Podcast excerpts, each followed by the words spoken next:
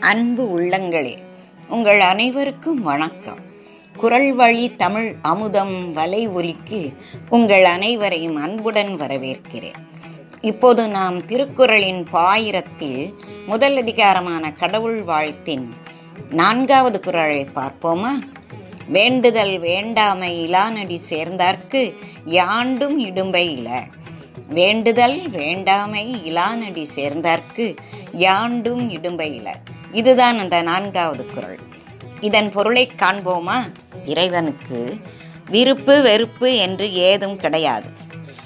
அத்தகைய இறைவனின் திருப்பாதங்களில் சரணடைந்தவர்களுக்கு என்றுமே துன்பம் கிடையாது என்பதுதான் இக்குறளின் பொருளாகும்.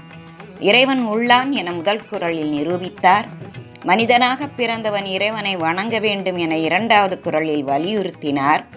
இறைவன் இருக்குமிடத்தை மூன்றாவது குரலில் சுட்டி காட்டினார் இக்குரலில் இறைவனின் குணாதிசயத்தை எடுத்துக் கூறுகிறார்.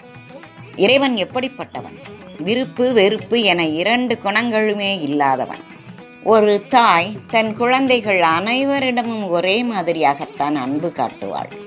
மகன் கொடியவனாய் இருந்தாலும் அவள் அன்பு குறைவதும் இல்லை மாறுவதும் இல்லை இறைவன் தாயுள்ளம் கொண்டவன். உலகின் உயிர்களிடம் எல்லாம் ஒன்றே போல் அன்பு கொண்டவன். யாரையும் வெறுப்பவனும் அல்லன் யாரிடமும் விருப்பு கொள்பவனும் அல்லன். நாம் இது பிடிக்கும் அது பிடிக்காது என்றெல்லாம் கூறுவோம். இத்தகைய கூற்றும் இறைவனிடமிருந்து வருவதில்லை.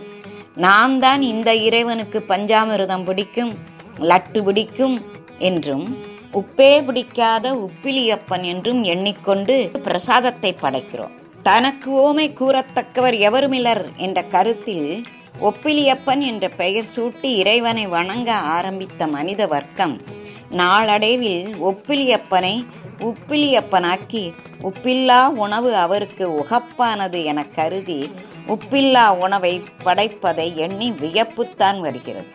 வேண்டுதல் வேண்டாமை இலான் என்ற சொற்றொடரை அமைத்தார். இக்கருத்தை வெளிப்படுத்துவதற்காக வள்ளுவர் பெருந்தகை.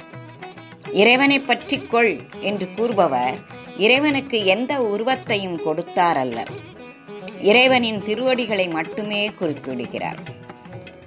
மனதால் இறைவனின் திருப்பாதங்களை பற்றி கொண்டவர்கள் உலக இன்ப துன்பங்களினால் ஈர்க்கப்பட்டுவிட மாட்டார்கள். ஆசையே துன்பத்துக்கு காரணம் என்றார் புத்தர். எனவே துன்பம் ஏற்பட காரணம் விருப்பு வெறுப்புகளே என அறியலாம். இறைவனின் பாதங்களில் சரணடைந்தவர்கள் தத்துவமசி என்ற தத்துவத்தின்படி தாமும் விருப்பு வெறுப்பு கொள்ளாதிருப்பர். தத்துவமசி என்றால் என்ன பொருள்?